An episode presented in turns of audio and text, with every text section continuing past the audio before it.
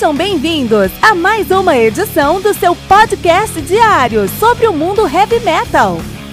Esse é o Metal Mantra, o podcast do metal sagrado. Lembrando que você pode nos mandar suas perguntas, sugestões, críticas, correções, elogios ou quaisquer outros comentários no nosso e-mail metalmantrapodcast@gmail.com.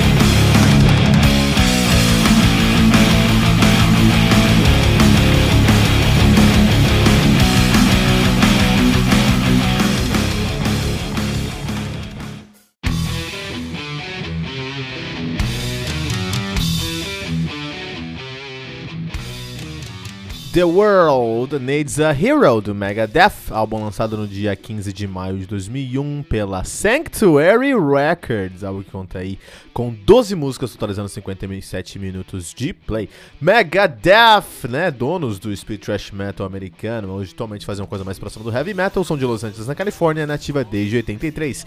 Em 83 assumiu o nome de Fallen Angels e aí em 83 mudaram o nome para Megadeth por conta do casal Zazula, como comentamos aí no passado, na nossa maratona.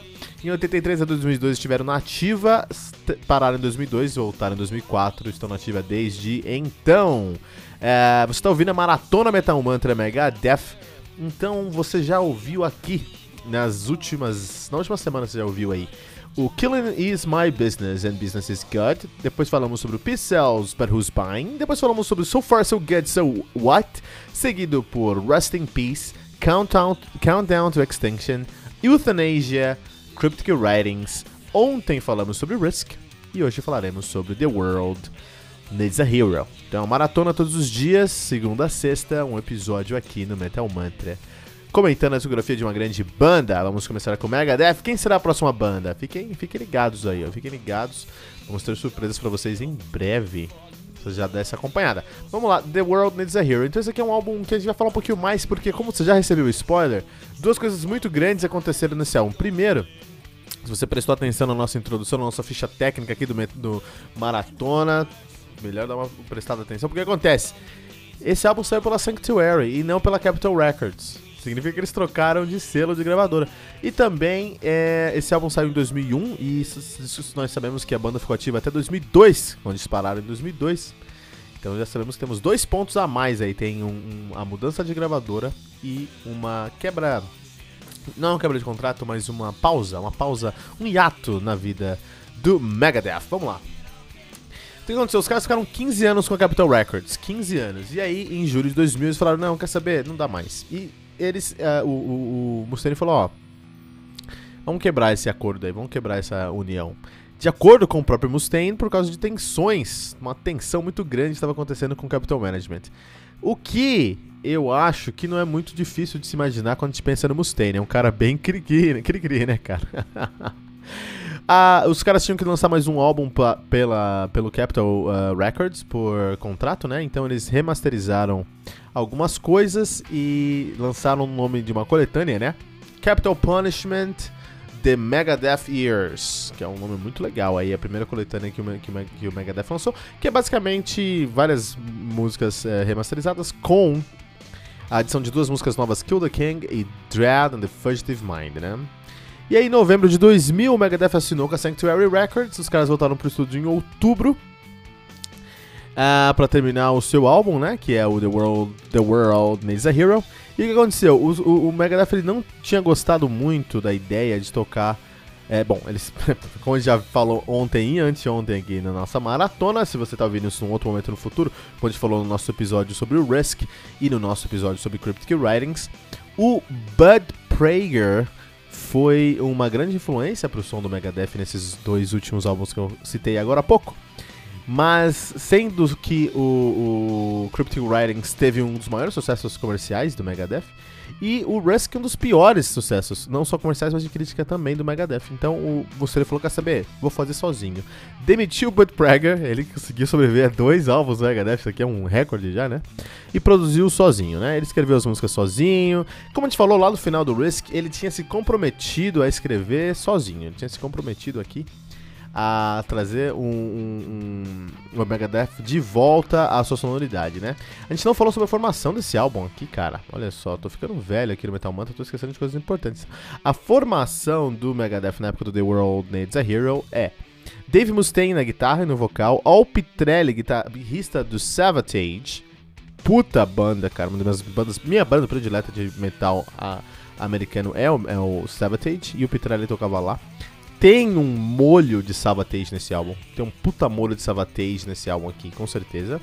Dave, é, David Ellefson no baixo, com certeza. E Jimmy DeGrasso na bateria. Então é uma formação diferente aí. Se você acompanhar aí a nossa, nossa maratona, faz isso, cara. Vai lá e vai no nosso feed e segue lá a maratona Metal Manta uh, uh, uh, Megadeth, cara. Vai ser muito legal. É, você vai conhecer mais sobre a história dessa, dessa banda aí, cara. Então, temos uma recepção muito boa. Muito obrigado a vocês que estão ouvindo a maratona Megadeth. É, muito obrigado pelos comentários que estamos recebendo também. Vamos lá. E aí ele escreveu esse álbum sozinho porque ele queria trazer essa sonoridade aí do, do, do Mega da Fita raiz. Falou, vamos voltar às raízes aqui, já voltar a fazer heavy metal e vou falar pra você que esse álbum aqui ele é mais agressivo mesmo do que os outros álbuns, né? Beleza, o álbum foi lançado em maio de 2001, né? Uh, em maio, 15 de maio de 2001. E já estreou no número 16 da Billboard 200, né? O que já é um relevante e olha que interessante, quando esse álbum saiu, ele foi banido na Malásia, porque o governo nacional determinou que a arte do álbum, que a capa do álbum não era digna da juventude da juventude é, da Malásia, cara. Que maluquice, né? É, Malásia que é, o, é, é, considerado o segundo país menos corrupto do, da Ásia, né? Olha só que legal. Que legal, isso não sabia disso não. Vou dar uma essa pesquisada, né? Mas a capa é agressiva mesmo. Tem um, um alguém caído no chão, dá pra ver se é um homem ou uma mulher. É alguém caído no chão aqui. E tem um esqueleto do, do Rattlesnake lá. Do Rattlehead, na verdade. Saindo da barriga do cara, assim, tipo Alien, assim, né? Foi no site 2001, só tá uns 30 anos atrasados aí pro Aliens, mas a referência foi pega, né? E aí os caras foram banidos da Malásia. E, consequentemente, eles cancelaram, cancelaram um show que eles iam fazer em 2 de agosto daquele ano, de 2001, em Kuala Lumpur, que é a capital da Malásia, né? E ao invés disso, eles foram tocar no, no VH1's Behind the Music. Olha que legal, isso é muito legal. Eu tentei encontrar esse vídeo, eu não consegui encontrar esse vídeo pra trazer pra vocês, cara. Mas é uma aparição do Megadeth no VH1's, que é um canal de música americano e um programa de TV. Foi um programa TV e depois virou um, um canal de música, né? E nesse show foi o Dave Mustaine, o Ellefson, diversos uh, membros do Megadeth e James Hetfield e Les Ulrich. Muito legal esse vídeo, eu queria ter visto, cara, queria ter pego aí trago pra vocês, mas não consegui. Se alguém encontrar o link, manda pra gente aí. Isso aqui acho que vale muito a pena ver, né? Muito bom. E aí eles começaram uma turnê europeia com esse DC para promover esse álbum e depois eles continuaram com uma turnê americana, já trazendo aí o Iced Earth, tentando trazer uma cara mais heavy metal. E ele deixou os fãs do Megadeth escolherem o setlist do que eles iam tocar em cada um dos shows das cidades americanas que eles iam passar. a turnê acabou antes, porque ele está falando de 2001 e a turnê começou em setembro de 2001 lá uh, uh, nos Estados Unidos. E no dia 11 de setembro a gente teve o ataque às Torres Gêmeas uh, americanas. E todas as datas foram canceladas. Ao invés disso, eles fizeram um DVD. E, e, até inclusive tinha um DVD, uma filmagem de um DVD na Argentina também foi cancelada. Ao invés disso, eles gravaram dois shows no, no, em Arizona, no Arizona, né? Em 16 e 17 de novembro. Eles filmaram esse, esses shows e lançaram o seu primeiro álbum ao vivo, né? Que é o Killing is, My, Killing is My Business and Business is Good. Muito legal, né? Ah, não, desculpa, é o Rude Awakening. Só que ele também lançaram junto com esse DVD e com esse, e com esse CD uma remasterização e remixagem do Killing is My Business and Business is Good. Várias coisas lá. Várias coisas, várias coisas, várias coisas. Só que aí chegou 2002, cara. E aí 2002 o o Dave Mustaine teve um problema com o braço. Olha que maluquice. Em janeiro de 2002, o Dave Mustaine foi hospitalizado por atirar uma pedra no rim. Até aí, todo mundo tá. Só aconteceu com todo mundo, né? E ele estava internado por causa das pedras no rim, né? E ele recebeu medicação para dor, porque pedra no rim eu nunca tive, mas eu tenho um grande amigo, finado amigo, na verdade, Robertinho, um braço para você, Robertinho. ele, ele teve pedra no rins por muitos, muitos anos. Ele me disse que. que é algo absolutamente terrível, né, cara? Então, eu nunca tive, mas quem teve sabe, ou tem sabe, que é algo muito, muito dolorido. E aí ele tomou uma medicação pra dor. Só que essa medicação pra dor é, fez, fez ele voltar a, ao seu vício em drogas, cara. Ele voltou a, a usar drogas. Quando ele se recuperou da perda no rim, ele foi direto para uma clínica de tratamento e falou: Não, deixa eu me cuidar. Foi pro Texas, foi, foi se cuidar. Ele ficou lá. Enquanto ele tava lá nessa clínica, olha que aspiral de merda, cara. Ele tava lá nessa clínica de reabilitação. Ele teve uma pedra no rim que fez ele voltar a usar drogas. Ele foi pra reabilitação. Na reabilitação, ele dormiu um dia em cima do seu braço esquerdo. Uh, numa cadeira lá, meio estranho. E isso comprimiu o nervo radial. E, consequentemente, ele foi diagnosticado com neuropatia radial.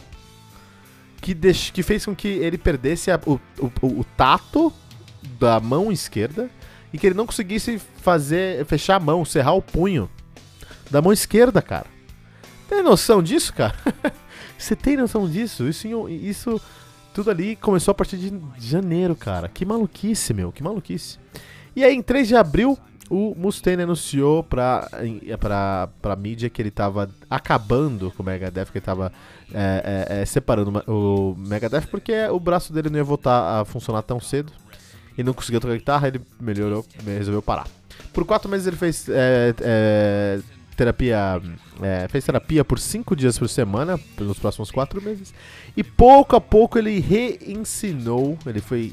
Ele reaprendeu, na verdade, a tocar com a mão esquerda, cara. Imagina que maluquice, cara. E aí, pra. Tinha alguns contratos lá com Sanctuary, ele lançou uma compilação, que é o Still Alive and Well.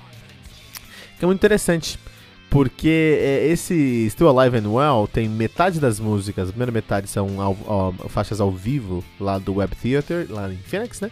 E a segunda metade são é, gravações de estúdio do The World Needs a Hero. Mas naquele ano ali ele continuou a fazer fisico, é, é, fisioterapia é, com eletrochoque, né? Inclusive essa história aí do nervo radial, cara, eu vou, eu vou perguntar pro, pro Fernando, porque o Fernando entende um pouco de fisioterapia. Vou perguntar pro Fernando Piva aí como é que foi a história aí, cara. E aí ele fez um, uma terapia de eletrochoque. E aí ele começou a se soltar mais, a voltar a tocar. Começou a trabalhar no seu primeiro álbum solo, que foi gravado com alguns músicos, por exemplo, com o Vinny Colaiuta e o Jimmy Lee Lowes. E saiu em 2003, outubro de 2003, aí ó, muito tempo, muito tempo depois, cara. E aí ele parou de, de com esse projeto solo aí, que ele tava terminando ali de, de, de, gravar, ele falou, não, depois eu volto com esse projeto porque eu preciso terminar algumas coisas. Ele teve que. Re, ele decidiu remixar os primeiros oito álbuns do Megadeth pela Capitol Records. E lançou essas, esses, esses álbuns aí remixados, né? E ele já tinha. Ele fez isso porque ele, eh, segundo ele, ele tinha mais experiência ali em mixagem, em, em teoria, em, em, produção musical. E ele usou isso aí para remixar. Isso é legal, isso é bom, porque ele aprendeu uma, uma perícia e, e tava focado no trabalho. Isso é bom, isso é legal. Mas é. Olha aí, nenhum, nenhum almoço de graça, cara. O Megadeth fez muita merda por muitos anos, o Mustaine fez muita merda por, por muitos anos e o Karma cobrou, o Karma voltou aí. O nosso querido The World Needs a Hero é, é um álbum que tem muita qualidade, assim, tem muitas coisas agressivas. Você tem o Al Pitrelli, então o trabalho de guitarra é um trabalho que eu concordo é mais legal. É mais heavy metal mesmo, é voltando a um peso maior pro Megadeth, Megadeth mas não tem nada de trash. Então, de certa forma, é, quando eu penso no The World Needs a Hero, pessoal, eu penso que é um álbum que é muito honesto é o, é o Dave Mustaine, que foi o trabalho mais do Dave Mustaine do que do, do, do, do Megadeth em si. Eu, eu penso o Dave Mustaine, cara, trazendo aí um, um, um, um trabalho de, de, de heavy metal, de um som mais agressivo, mas ele mesmo tinha amadurecido na sua vida por todas essas coisas que tinham passado, vários acertos que ele teve, vários erros que ele teve, ele aprendeu com esses acertos, com esses erros e trouxe pro Megadeth, trouxe para esse álbum aqui, ele trouxe a, a, a, uma perspectiva mais madura. É um álbum mais maduro. Não que thrash metal não seja maduro, mas o Dave Mustaine não era mais o mesmo adolescente com raiva que jogaria um vaso na cabeça de um baixista que tá tocando no apartamento dele, cara. Ele não era mais esse cara. Então ele tentou trazer isso de volta pro seu som. Trazer essa honestidade, essa transparência pro seu som. É, não é um álbum que. Tro e, e, quando você amadurece e tenta trazer de volta essa, essa o que você é, escreveu no passado, se o que você o que você era no passado, pode soar artificial. Isso só alguns momentos aqui. Então tem alguns momentos que o The World Needs a Hero tem algumas coisas que ensaiariam um trash e você vê que não é justo. Não tá ali, não deveria estar tá ali, não é transparente. Na maioria das vezes é um álbum, na maior parte do álbum é um álbum muito maduro, muito honesto de heavy metal, não é trash metal. Isso que talvez deve ter afetado aí a carreira dos caras. E depois uma espiral de merda que fez os caras é, realmente pararem de tocar por um tempo, né? Mas Mustaine, pelo menos, eu acho que tudo que aconteceu ele pelo menos aprendeu bastante, pegou o que ele aprendeu e potencializou legal aí, né? É, e a gente vai falar aí amanhã sobre o décimo álbum das carreiras dos caras. Vamos falar, só ver certinho aqui. Então, vamos falar amanhã sobre o décimo álbum dos caras, que é o The System Has Failed. Então, amanhã a gente vai fechar nossa segunda semana falando sobre Megadeth.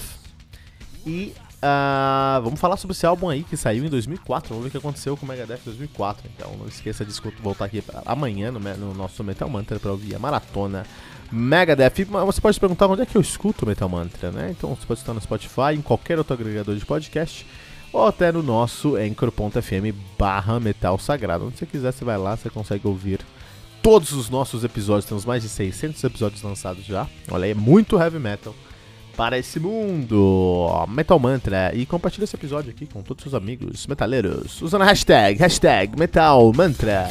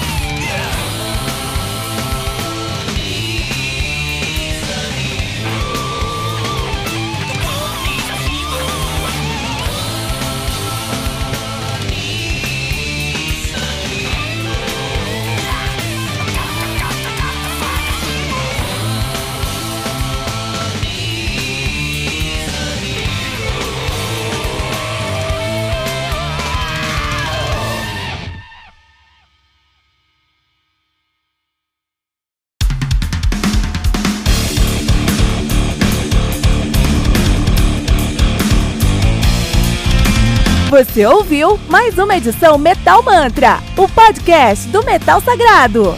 Apresentação: Kilton Fernandes. Não deixe de compartilhar a palavra do metal compartilhando esse episódio, usando a hashtag Metal Mantra.